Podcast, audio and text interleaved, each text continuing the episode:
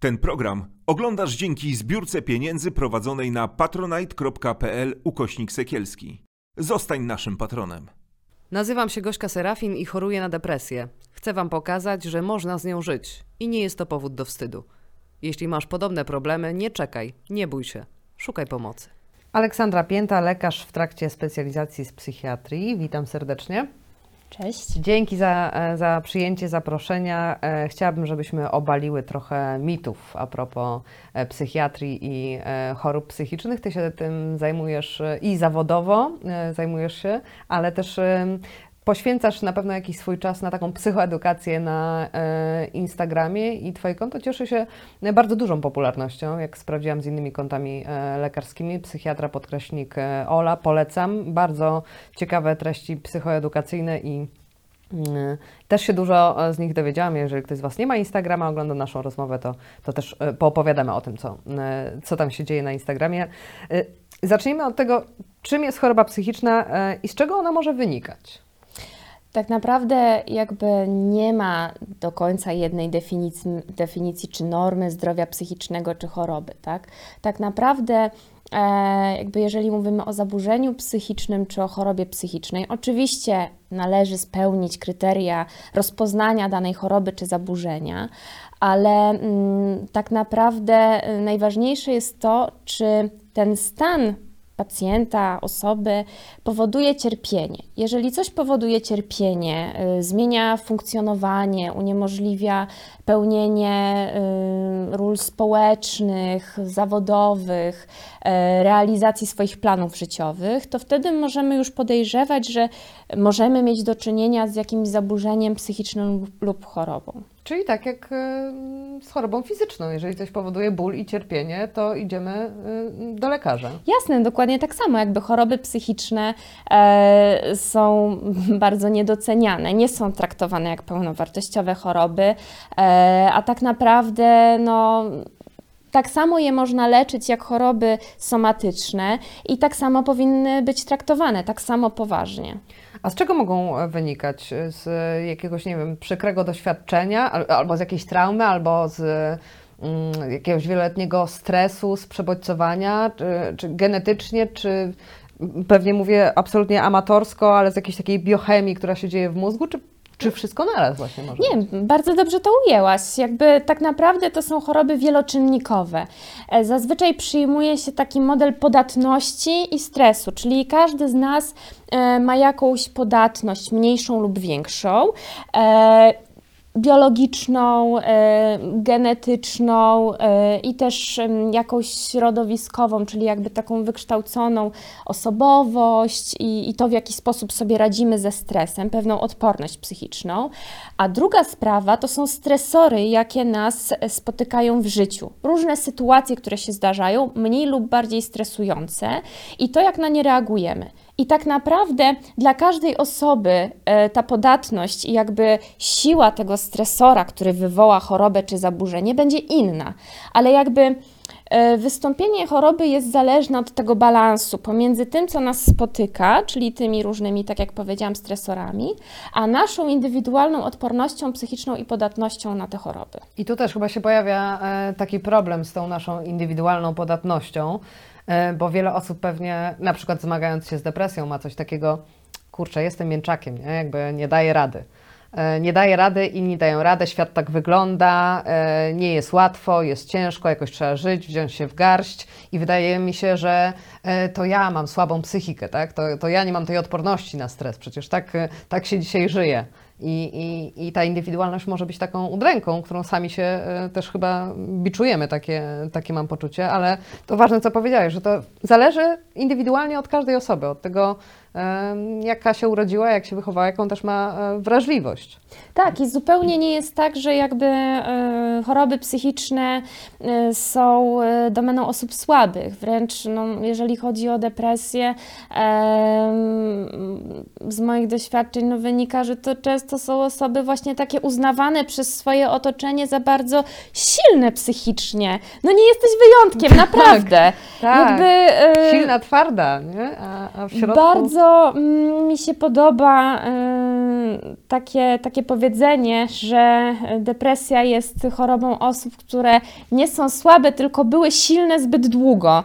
I może to jest takie bardzo poetyckie, ale faktycznie coś w tym jest, tak? Że po prostu radzimy sobie dobrze, ale w pewnym momencie te możliwości kompensacyjne organizmu się kończą. Po prostu i dochodzi do jakiegoś zaburzenia tej równowagi, zmniejszenia tej odporności psychicznej i rozwoju choroby. Tak? I wtedy należy iść do psychiatry, czy wcześniej, jeżeli już e, czujemy, że coś się dzieje? Bo wiele osób, jeżeli w ogóle już trafia do psychiatry, to jednak trochę późno, tak? Że, e, że nie dajemy sobie e, takiego komfortu, że okej, okay, jest już tak, czuję się źle, nie wiem, dwa tygodnie, czyli, czyli to minimum, o którym się mówi, jeżeli chodzi o depresję, no wytrzymam, wytrzymam i idziemy już w takim, w takim stanie, że na przykład trzeba włączyć już e, mocną farmakologię, prawda? Więc kiedy, kiedy iść do psychiatry? Dwa tygodnie to powiem szczerze, że mało który pacjent tak jak patrzę, trafia do psychiatry, bo mówię, o, od dwóch tygodni już czuję się źle.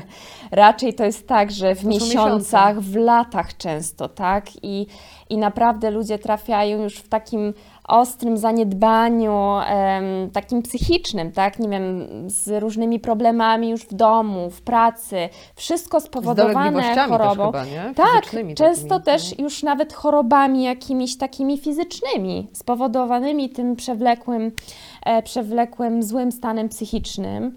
E, tak naprawdę to każdy sygnał, że wydaje nam się, że coś jest nie tak, że może jakoś gorzej sobie radzimy, że widzimy, że nie wiem, gorzej śpimy, nie mamy ochoty na rzeczy, które dawniej nam sprawiały przyjemność, to już jest wystarczający powód do tego, żeby, żeby pójść do lekarza i po prostu się skonsultować, tak? Bo nie jest powiedziane, że od razu psychiatra nam wynajdzie chorobę, że od razu zastosuje nie wiadomo jakie ciężkie leki, tak? Ciężkie leki to też przejdziemy do tego. E, tylko po prostu można się upewnić, że jest ok lub nie jest ok. Musimy podjąć jakieś działania e, lub nie musimy ich podejmować. Zazwyczaj im wcześniej się zgłosimy, tym te działania będą mniej inwazyjne. I tak naprawdę wielu pacjentów, którzy trafiają i podejmują już jakieś leczenie na kolejnej wizycie, i to jest coś, co ja prawie zawsze słyszę, no nie pamiętałam, że można tak żyć, tak? Czemu przyszłam tak późno? Bo mogłam to zrobić już wcześniej i, uchronić się od wielu problemów i po prostu czerpać z tego życia. Ale może to też tak jest y, jak z chorobami fizycznymi, no bo okej, okay, tak sobie myślę i też wiem po sobie, jak boli mnie ząb, no to jak już tak mnie bardzo boli i długo, to idę do dentysty, ale jak mi przejdzie po paru dniach albo po paru godzinach, no to gdzieś tam to odwlekam, mhm. tak? Jak boli mnie noga, no to albo przejdzie, jakoś tam się rozmasuje maścią yy, i wtedy już olewam lekarza, no bo przecież przeszło. E, a jak bardzo boli, no to w końcu idę, więc chyba idziemy dopiero jak bardzo, bardzo mocno boli w każdej kwestii, nie? Mało jest, e, mało tak. kto idzie bardziej profilaktycznie albo, mhm. no chyba, że ktoś jest takim hipochondrykiem dosyć mocnym. Bardzo mało osób jest hipochondrykami, że tak powiem, psychicznymi. Mhm. Tutaj akurat pacjenci chętnie się zgłaszają z różnymi dolegliwościami bólowymi, tak, jakimi, że trudniej czymś tam poruszyć i tak dalej, to bardzo chętnie. Natomiast jeżeli chodzi o psychiatrię, no to faktycznie tutaj e, nikt mało kto, że tak powiem, wymyśla sobie na, na zapas te dolegliwości psychiczne. Mm, tak jak powiedziałaś, faktycznie no, zgłaszamy się do lekarza wtedy, kiedy boli, z tym, że mam wrażenie, że w przypadku tego bólu psychicznego pozwalamy sobie na dużo, dużo, dużo większy ból niż fizyczny. I tak naprawdę ta granica, kiedy ta noga boli tak bardzo, że idziemy do lekarza, w przypadku chorób psychicznych e, czy zaburzeń psychicznych jest jeszcze większa. Jakby pozwalamy sobie na naprawdę ogromny, ogromny ból psychiczny, zanim się zgłosimy po pomoc. Jak może pomóc e, psychiatra? Bo yy, jest taki mit, że on przepisuje leki i to tyle, nie? Że, że, mhm. że kojarzy się takiego, ja miałam na przykład jakieś takie wyobrażenie o psychiatrze, zanim, zanim trafiłam do, do lekarza, że to jest na pewno jakiś starszy pan, jeszcze z takimi brwiami sterczącymi, który jak wejdę do gabinetu, to powie, pani siada, nie? Taki totalnie bezduszny, tak? E, tak, tak, tak mi się z takim chłodem e, kojarzyło. Coś mi przepisze albo powie, że, że nie i, i, i tyle, tak? Stąd ten, ten lęk, e, jeżeli chodzi o, o wizytę u psychiatry. Więc jak może pomóc psychiatra oprócz, oprócz tego zwykłego wypisywania recepty? Bo taki, taką macie łatkę chyba, nie? Mhm. Przepiszecie Zdecydowanie recepty. tak jest. No, yy, po pierwsze... Yy, mamy taką łatkę, że psychiatra to jest właściwie tylko daje leki, tak? Więc to jest taka ostatnia deska ratunku. Jak już pięciu psychologów nie pomoże, psychoterapeuta nie pomoże, no to może wtedy do tego psychiatry. Co jest kompletnie nieprawdą, bo oczywiście jakby ta możliwość e, wypisania leku zdecydowanie odróżnia nas od innych profesjonalistów zdrowia psychicznego. Natomiast psychiatra nie jest ostatnią deską ratunku i zdecydowanie można swoje pierwsze kroki również przed pójściem do psychologa skierować do psychiatry, bo też jakby mm, lekarz ma możliwość po pierwsze ocenić całościowo nasze zdrowie, tak? Czyli to nie jest tylko rozmowa, tak jak u psychologa, tylko ja mam prawo dotknąć pacjenta, zbadać go, osłuchać go, e, zlecić mu jakieś badania laboratoryjne, obrazowe, tak? Zobaczyć, czy przypadkiem nie dzieje się coś e, fizycznie. No na przykład chociażby ta tarczyca, tak? Niedoczynność tarczycy, która no, często jest powodem e, obniżonego nastroju. Tak, ale to było pierwsze badanie, na które mnie wysłał psychiatra. E, sprawdzamy natychmiast tarczycę, tak? Czy to jest... Mhm. Y, już depresja, czy, czy po prostu niedoczynność tarczycy nieleczona. No ale jakby wiesz, to jest bardzo ważne, żeby to najpierw wykluczyć, tak? Więc no tylko lekarz ma taką możliwość, psycholog tego nie zrobi. E, więc po pierwsze mamy gwarancję, że zostaniemy potraktowani całościowo, zbadani e, i wykluczone będzie, czy to nie jest jakaś inna przyczyna niż ta depresja. Lub może to jest depresja lub inna choroba na podłożu takim somatycznym, ale wtedy też ona nie będzie się leczyła dobrze lekami psychiatrycznymi, jeżeli nie uregulujemy tego ogólnego stanu fizycznego tak? To jest raz. Dwa, e, psychiatra w rozmowie z pacjentem również wykorzystuje różne elementy psychoterapii, różne takie zabiegi, powiedzmy, psychologiczne, rozmowy wspierające, tak zwane, tak? Więc też jest jakaś forma rozmowy. Oczywiście w trakcie wizyty u psychiatry no nie będzie to równoznaczne z sesją psychoterapii. E, natomiast jakieś wstępne pojęcie odnośnie tego, co robić dalej, można uzyskać. E, psychiatra też stwierdzi, jeżeli nie są potrzebne leki, tylko na przykład właśnie wsparcie psychologiczne czy psychoterapia, pomoże dobrać nurt tej psychoterapii, do kogo się zgłosić, tak? E, czy na przykład właśnie zapewni nas, że można spokojnie iść tylko do psychologa, na razie razie zapomnieć o jakimś leczeniu takim farmakologicznym, tylko skupić się mm, na tej pracy z psychologiem. Jakby tych możliwości jest naprawdę wiele i zdecydowanie e, leki i recepta to nie jest jedyne, co my robimy. A jak się przygotować do, e, do takiej pierwszej wizyty u psychiatry? Co ze sobą e, zabrać? Um, Myślę, że najważniejsze to jest dać sobie czas na takie przemyślenia i obserwacje siebie samego, co naszym zdaniem jest nie tak, co nas niepokoi, być może coś się zmieniło w naszym funkcjonowaniu. Czasem jesteśmy w stanie takie rzeczy uchwycić. Nawet y, zrobić notatki.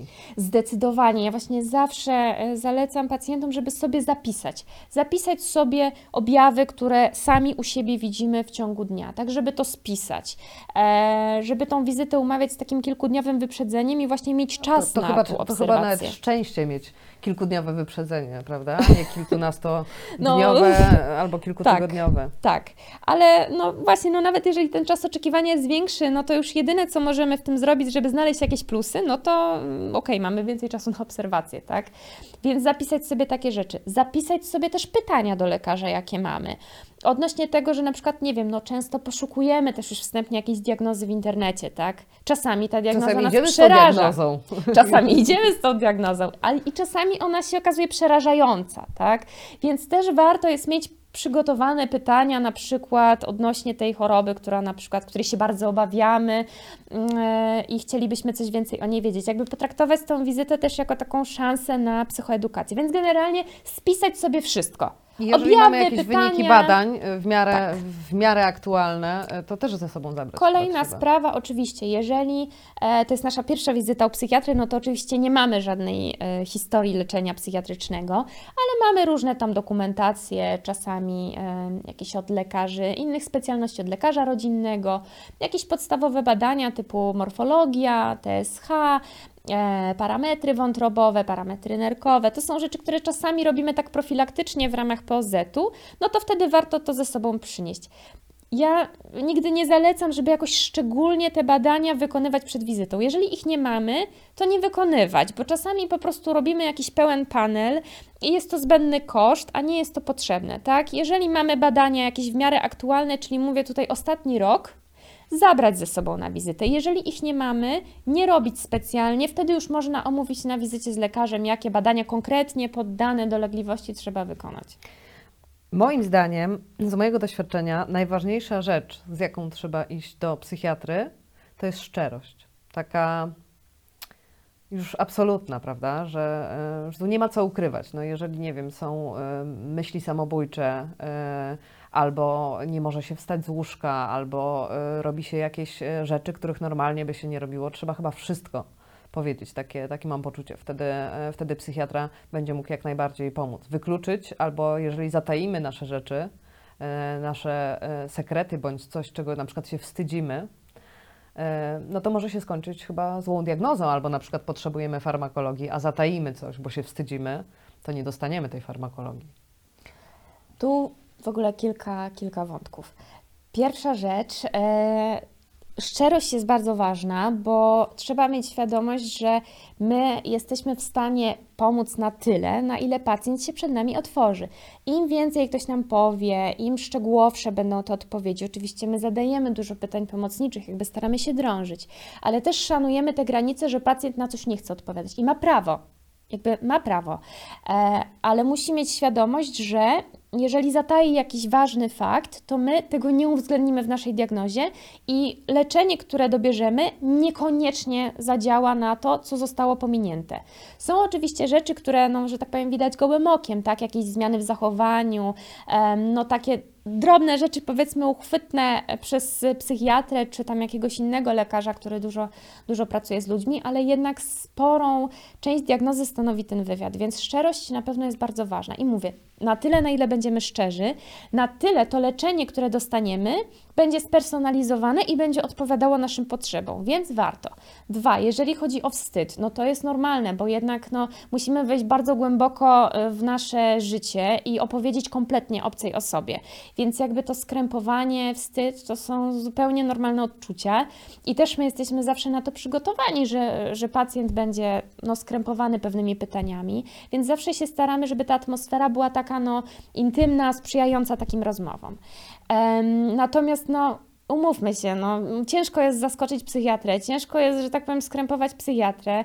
Ja naprawdę nie pracuję długo, a mam wrażenie, że słyszałam już bardzo dużo przeróżnych, przedziwnych historii i trochę ciężko na mnie zrobić wrażenie. Oczywiście cały czas jestem zaskakiwana, ale to jakby zupełnie trzeba odróżnić to, że mówienie nam różnych wstydliwych faktów z życia nie wpływa na to, że my zaczynamy jakoś oceniać Ocenię. te mhm. wybory życiowe pacjenta. To w ogóle nie o to chodzi. My chcemy mieć po prostu pełen obraz funkcjonowania, żeby wiedzieć, co się z tą osobą dzieje i jej pomóc. Jakby nie ma dla mnie znaczenia, jakie ktoś ma, nie wiem, preferencje seksualne, jakie przestępstwa popełnił, jakie tam hachmenty i tak dalej, albo jakie substancje psychoaktywne przyjmował, jakie tam ma doświadczenia. To jest ważne, bo ja muszę wiedzieć, jak ta osoba funkcjonuje, a nie na zasadzie, że bo ja potrzebuję napisać sensacyjną no notatkę no tak. do faktu, tak?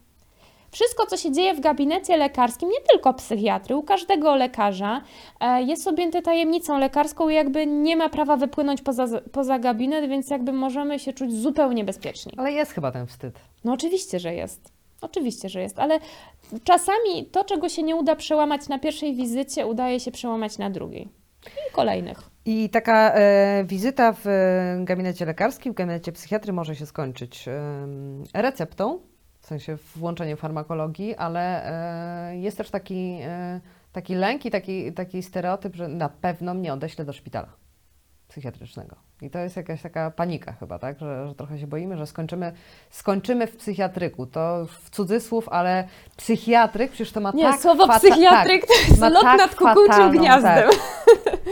Nie no, jest ta obawa i właśnie to wyobrażenie o szpitalu jest naprawdę fatalne. No umówmy się, nie jest to najprzyjemniejsze miejsce, ale żaden szpital nie jest przyjemny, przyjemnym miejscem. Tak, no lepiej siedzieć w domu albo w jakimś przyjemnym miejscu, nie w szpitalu. Ale czasem to jest konieczne.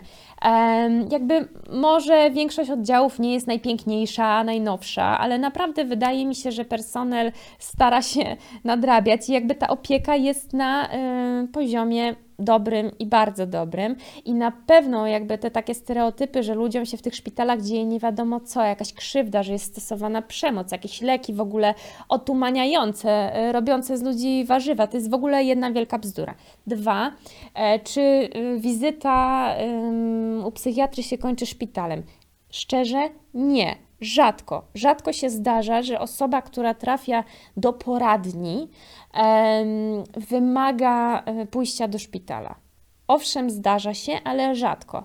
I mm, jeszcze to nie jest tak, że nawet jeżeli lekarz stwierdzi, że no, proponuje pani czy panu pójście do I szpitala, tak jest decyzja to jest pacjenta. najczęściej decyzja pacjenta, tak? Pacjent jakby nie ma wyboru wtedy, kiedy jakby bezpośrednio zagraża swojemu życiu lub życiu i zdrowiu innych osób, co oznacza, że na przykład, nie wiem, stoi na dachu budynku i skacze, to rozumiemy jako bezpośrednie zagrożenie. No taka osoba, jak zostanie zgarnięta, Automatu no to nie ma wyboru, jedzie do szpitala, tak? Natomiast no, osoba, która o, o własnych siłach przychodzi do gabinetu i szuka tej pomocy, bo czuje, że jej potrzebuje, nawet jeżeli zgłasza jakieś objawy, no to to już jest indywidualna decyzja, tak? Jakby wiele czynników na to wpływa, ale zazwyczaj to się kończy propozycją, jeżeli już, to propozycją pójścia do szpitala, a nie czymś takim, że nie no, dzwonimy po pogotowie i zgarniamy, tak? Dlaczego akurat leki od e, psychiatry też, też mają e, złą sławę, że e, na przykład pokutuje taki mit, że uzależniają, że zmieniają charakter, że powodują, że mamy jakieś dziwne zachowania. Skąd, skąd taka obawa i taki mit?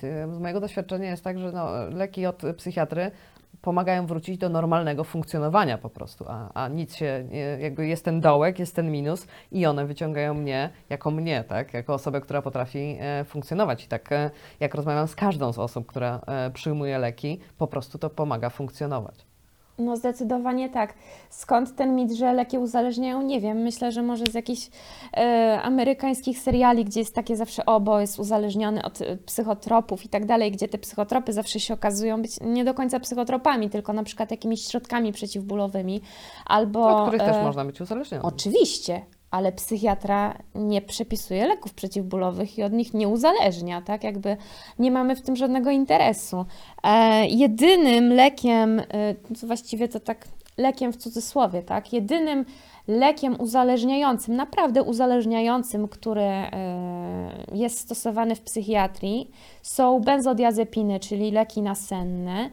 E, ale tak naprawdę powiem szczerze, że psychiatrzy bardzo mało piszą tych leków i jakby praktycznie nigdy pacjenta się nie zostawia, do, nie wypuszcza się go do domu z tymi lekami, tylko ewentualnie w warunkach szpitalnych się to podaje maksymalnie do dwóch tygodni, potem koniec, tak? Bo wiemy, że można tego pacjenta właśnie uzależnić, ale to nie jest jakby lek, który leczy. To jest jedyny lek, który jest objawowy, uspokajający, nasenny, działający doraźnie, więc w ogóle nie lubimy tego, tak? Częściej lekarze rodzinni przypisują te leki niż psychiatrzy. Natomiast pozostałe leki stosowane w psychiatrii, mimo że się bardzo brzydko nazywają psychotropami, bardzo źle jest nacechowane to słowo, tak naprawdę pomagają, pomagają ludziom funkcjonować tak, jak funkcjonowali przed chorobą, wyciągają ich prawdziwe cechy charakteru, tak? Czyli jakby to, co powiedziałeś, że zmieniają charakter. E, właśnie no, nie zmieniają pomagają charakteru. Tak, tylko przywracają ten naturalny charakter. Czyli jeżeli ktoś powiedzmy był molem książkowym, generalnie lubił spokojny tryb życia, no i nagle ma depresję, nie chce czytać tych książek, leży w łóżku, nie wychodzi z niego. Jak weźmie leki przeciwdepresyjne, to nie zostanie nagle gwiazdą roka, tylko po prostu Będzie będzie sobie dalej ochotę, siedział tak, w domu no i będzie samo. prowadził Mhm. swój spokojny tryb życia, ale będzie znowu z przyjemnością czytał książki, tak? Jakby o to chodzi. Przywracamy ten naturalny poziom funkcjonowania, który dla każdego pacjenta będzie inny, natomiast w żaden sposób te leki, czy przeciwdepresyjne, czy żadne inne leki stosowane w psychiatrii nie zmieniają, broń Boże, charakteru e, danej No osoby. tak, ale jest jednak taki, taki lęk przed lekami. Może e, przed e, eutyroksem na tarczycę nie ma takiego, no bo to jest eutyroks, to jest tarczyca, ale jednak antydepresant to już, już poważna sprawa. To już jest e, poważna kwestia, to już muszę brać antydepresanty. To, to nie brzmi tak, e, tak różowo. I wbrew pozorom to nie jest wcale ta, ta tabletka szczęścia, bo ona tu nie odmieni życia, po prostu pozwoli normalnie funkcjonować. Na szczęście to sobie trzeba zapracować albo z psychoterapeutą, albo, e, albo samemu, tak? Pewnie nie odmienia przekonać. życia, e, nie rozwiązuje za nas problemów i też zwykle no, nie działa od razu, tak? Tylko na ten efekt trzeba poczekać zazwyczaj około kilku tygodni. Natomiast to, co chciałam powiedzieć, że jakby boimy się tych leków przeciwdepresyjnych, czy w ogóle leków przeciw, yy, znaczy różnych stosowanych w psychiatrii, a kompletnie nie boimy się żadnych innych leków, yy, nie wiem, kardiologicznych. Tak, E, no to są... Mhm. W ogóle nie ma problemu. problemu, nie? A jakby jakbyśmy przeczytali ulotkę zwykłej aspiryny czy ibupromu, to naprawdę można się dowiedzieć, że właściwie grozi nam zgon, tak? No tak. a nie ma problemu z tym, żeby te leki brać.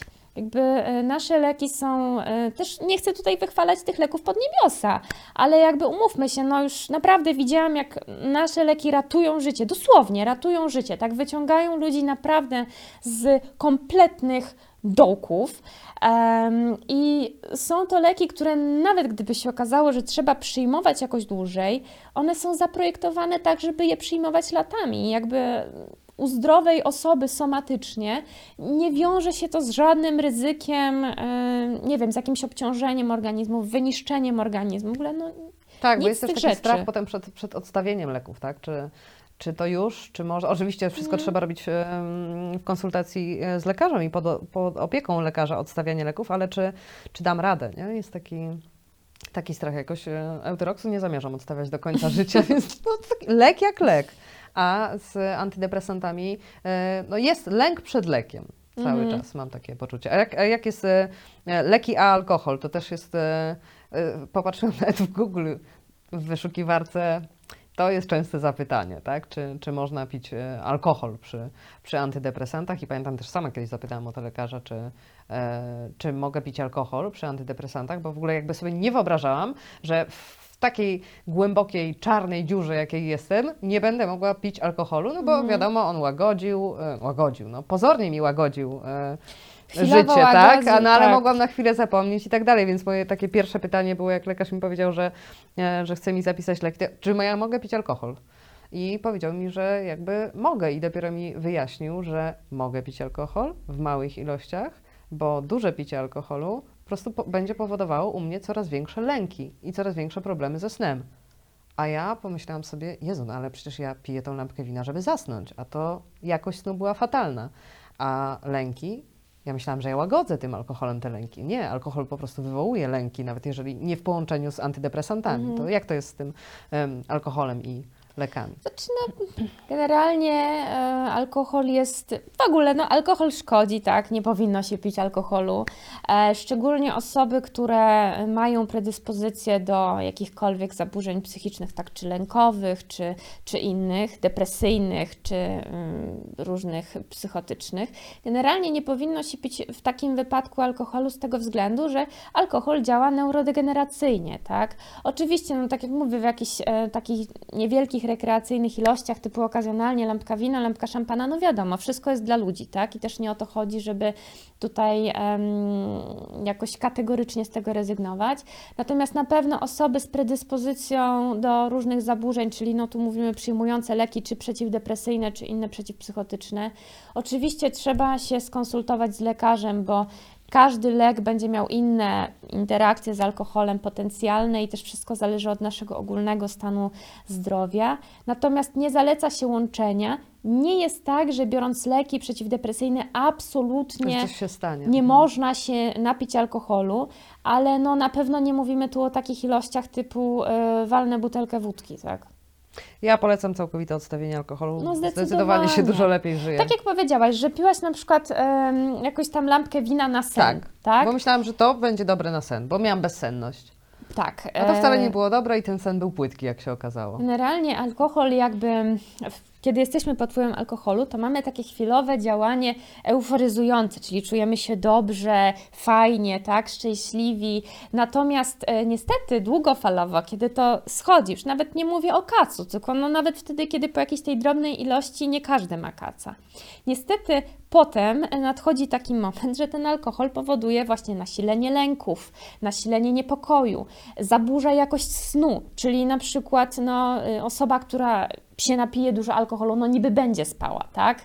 Ale tak naprawdę ten sen, gdybyśmy podłączyli tą osobę do monitora snu, na przykład do EEG, no to niestety by się okazało, że te fale, które są, no nie świadczą o, o głębokim stanie relaksu, więc jest to sen bardzo, bardzo marnej jakości.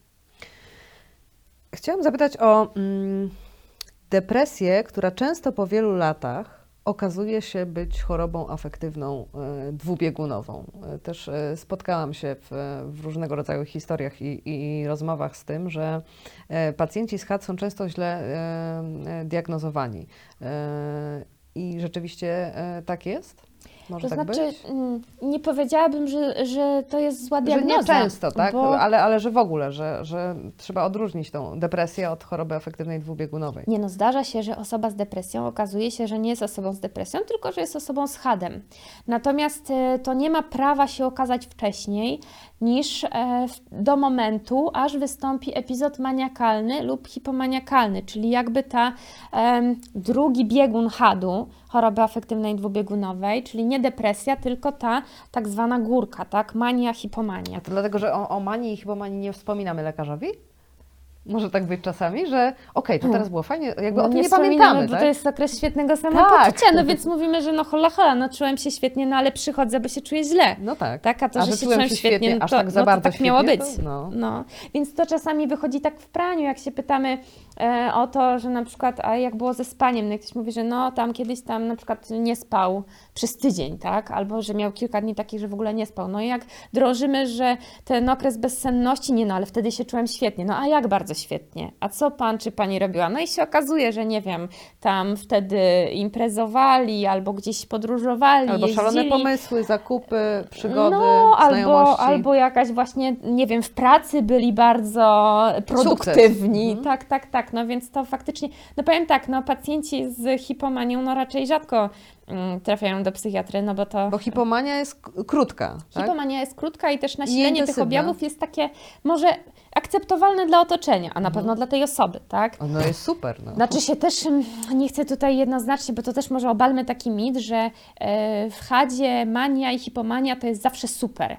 Mhm. E, to nie jest równoznaczne, to nie jest tak, że depresja to jest smutno, a mania to jest wesoło. Okay. Czasami jakby najbardziej to tutaj się odnosimy do napędu czyli jakby w napędu i nastroju. Czyli w depresji ten nastrój i napęd są obniżone, co nie oznacza, że osoba jest smutna. Może być też po prostu mało aktywna. Tak? E, natomiast w manii nastrój i napęd jest podwyższony. I też podwyższony nie znaczy dobry podwyższony napęd. Może być nerwowy na przykład człowiek. Może być mhm. nerwowy.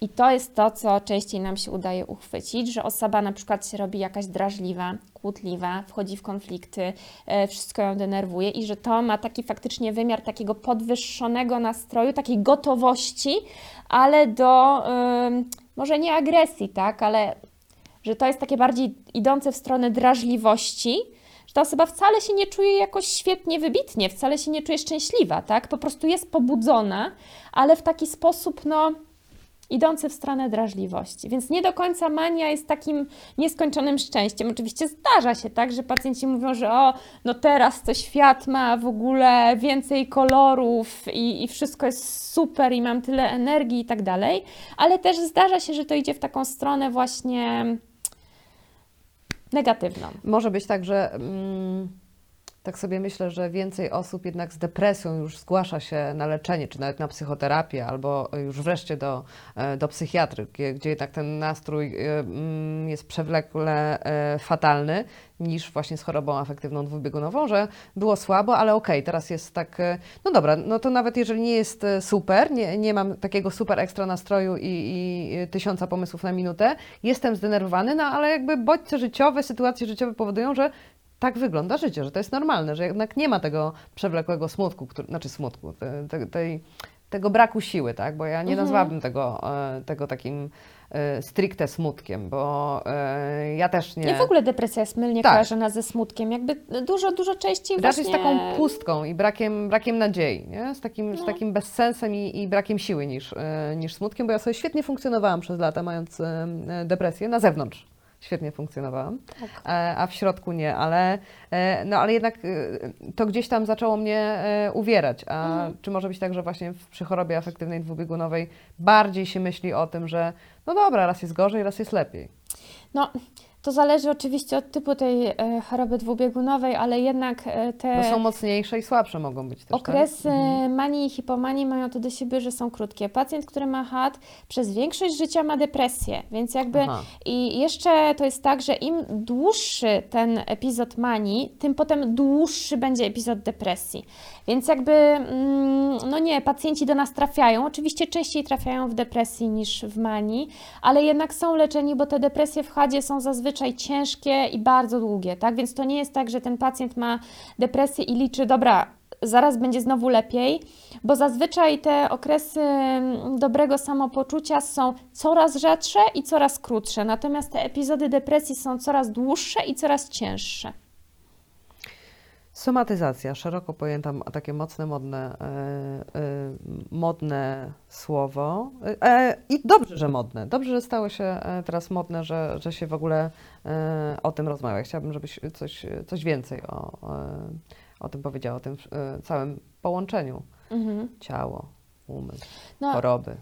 Jasne. E, Somatyzacja polega na tym, że jakby nasze ciało zaczyna odzwierciedlać e, nasz stan psychiczny.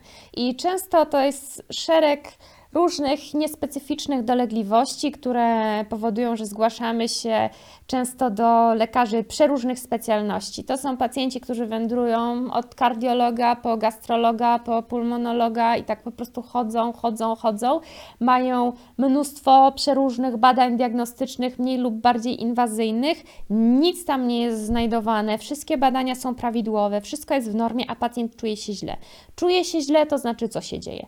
No często są to e, różnego rodzaju bóle, bóle mogące sugerować na przykład jakieś problemy z sercem, tak, bo jest jakieś takie kłucie, ucisk, być może kołatanie serca, problemy z oddychaniem, na przykład duszność, bóle głowy, e, takie Pleców. głowy, pleców, zmęczenie, tak? No takie właściwie dolegliwości, które jak się zacznie szukać w internecie, to może się okazać oczywiście, no po kilku kliknięciach dojdziemy do tego, że mamy raka, to wiadomo, wszystko w Google nas prowadzi do tego, że na pewno mamy raka. E, no i tak samo jest w przebiegu tych dolegliwości, no ale po zbadaniu, po wykonaniu wszystkich badań okazuje się, że no jednak nic nam nie dolega, ale jakby nadal cierpimy, nadal nie mamy pomocy. I też to, że pacjent nie ma tego zamknięcia, że nie wie, co się dzieje, powoduje, że to poczucie choroby jeszcze bardziej w nim narasta, bo często pacjenci mają takie poczucie, że o Boże, skoro w żadnym badaniu mi nic nie wychodzi, niby wszystko jest w normie, a ja się czuję źle, to znaczy, że musi mi być coś ekstremalnie rzadkiego, I dlaczego nikt nie ekstremalnie potrafi ciężkiego znaleźć? i nikt tego nie umie leczyć. Czyli no po prostu no umrę, tak? No koniec, koniec. No nikt, nikt mnie nie zdiagnozuje, bo w ogóle nie wynaleziono jeszcze na to ani badania, ani lekarstwa. Jakby ciężko się dziwić, no bo każdy z nas w takiej sytuacji by czuł, że ten lęk się nakręca. No ale warto wtedy odwiedzić psychiatrę, bo e, no umówmy się, no czasami się zdarza, że Fajnie by było, gdyby jakieś... któryś y, y, z kolei lekarz, do którego już idziemy z, z tym sch- y, schorzeniem, z tymi wynikami badań, a on nic nie znajduje, żeby ten lekarz wpadł na to, że może czas wybrać się Coraz częściej się to zdarza. Tak, słyszałam właśnie o No. tym, że, że coraz częściej już, y, już y, lekarze widzą to połączenie, tak? że to wcale nie ich działka tutaj jest, tak? że to nie jest kwestia e, pleców i bólu y, w krzyżu, tylko to jest e, kwestia bólu wewnątrz. Tak. Mam wrażenie, że najczęściej ci pacjenci trafiają od gastrologa. Nie wiem, czy to jest po prostu jakaś kwestia, że może w tej specjalności Zespół jakoś najwięcej się o tym to jest mówi. taka bardzo popu- popularna. No, często, często się słyszy teraz e, o tej chorobie, ale to to jest na maksa połączone z, z tym, co się dzieje u nas chyba e, w środku w głowie. Ale rzeczywiście to ciekawe, co mówisz, że od gastrologa Takie mam. trafiają. To No. nie, nie przeglądałam żadnych Mhm. statystyk. Tak, ale- moje zupełnie subiektywne odczucie jest takie, że gastrolodzy jakoś tak y, mają ten pomysł, żeby, żeby skierować. No. To kolejne słowo na S. Stygmatyzacja. Jest- Czemu aż westchnęłaś? No bo niestety jest y, i ma się dobrze i jest dla mnie kompletnie niezrozumiała. E, No ale też ciężko mieć pretensje, skoro jakby pozwalamy na to, żeby te różne stereotypy były powielane i wykorzystywane w reklamach, e, filmach, serialach i generalnie innych niecnych celach. Em, Powiem tak, no stygmatyzacja, e, czyli e, no to takie jakby wskazywanie palcem, złe skojarzenia związane z osobami e, chorującymi psychicznie czy chodzącymi do psychiatry, już nawet nie z chorobą, tak, ale z jakimś zaburzeniem. Robienie od razu, że robienie z tej osoby wariata, tak, w ogóle wariat, no co to jest za słowo, tak, no em, Bardzo faktycznie- popularne. Była bardzo łatwo kogoś określić wariatem. Czyli w ogóle jest to bardzo często argument w dyskusji, który jest kompletnie niemerytoryczny, ale jakby ma zdyskredytować przeciwnika, tak, że a nie, bo to jest wariat, no więc w związku z tym w ogóle e, nie ma racji, bo tak, bo jest wariatem.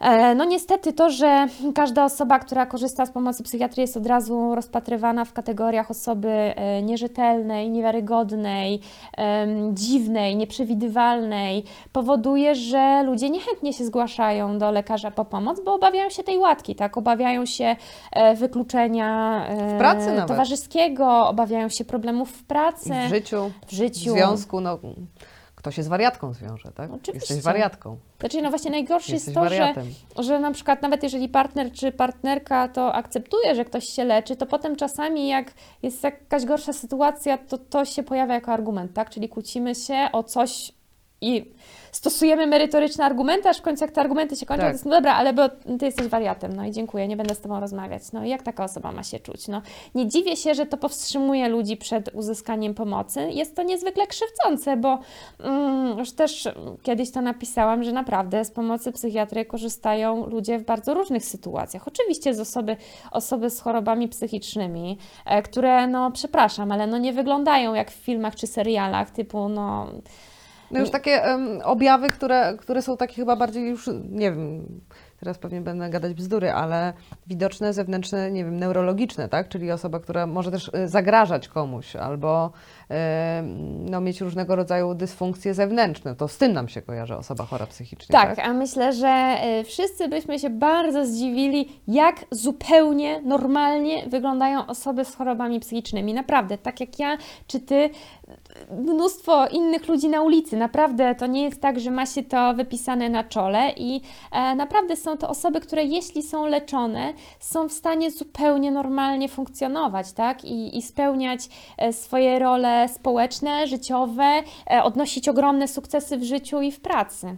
Ale właśnie z tą pracą też często jest, y, jest problem, jest takie uprzedzenie. No, no wątpię, żeby ktoś y, tak zastanawiał się, czy przedłużyć umowę osobie chorej na cukrzycę, ale przedłużyć umowę osobie y, chorej na przykład na chorobę afektywną dwubiegunową, mm, to mi się wydaje, że ciężko zachować taki obiektywizm. A znowuż, ja wiem, że pacjenci się z tym mierzą, jakby zdaję sobie sprawę, ale pracodawca nie ma mm, obowiązku tego wiedzieć, dopóki my sami tego nie powiemy. E, Znaczy tak, po pierwsze, nie powinno to stanowić problemu i powinniśmy móc otwarcie powiedzieć, Ale to wynika że... z tych wszystkich mitów społecznych. No jasne, że tak, jasne, że tak, ale no tutaj no wszystko trzeba drobnymi krokami. Ja myślę, że to się kiedyś zmieni, to już się trochę zmienia, ale tutaj no nie zmieni się to z dnia na dzień, więc to, co można zrobić teraz, no to tak jak mówię, pracodawca nie musi o tym wiedzieć. Jeżeli ma jakieś wątpliwości co do naszych zdolności psychicznych, czy my sobie damy radę psychicznie z daną pracą, może nas skierować na badanie e, medycyny pracy i lekarz medycyny pracy zleca konsultacje wiem, psychologiczne, badanie psychiatryczne i pracodawca otrzymuje jedynie informację tak zdolny lub nie niezdolny. Natomiast nie ma informacji, jakie mamy rozpoznanie, które nam to uniemożliwia, tak? Więc jakby dopóki sami nie powiemy pracodawcy, że się leczymy na coś, no to nie ma e, powodu do tego, żeby zasiać takie ziarno wątpliwości.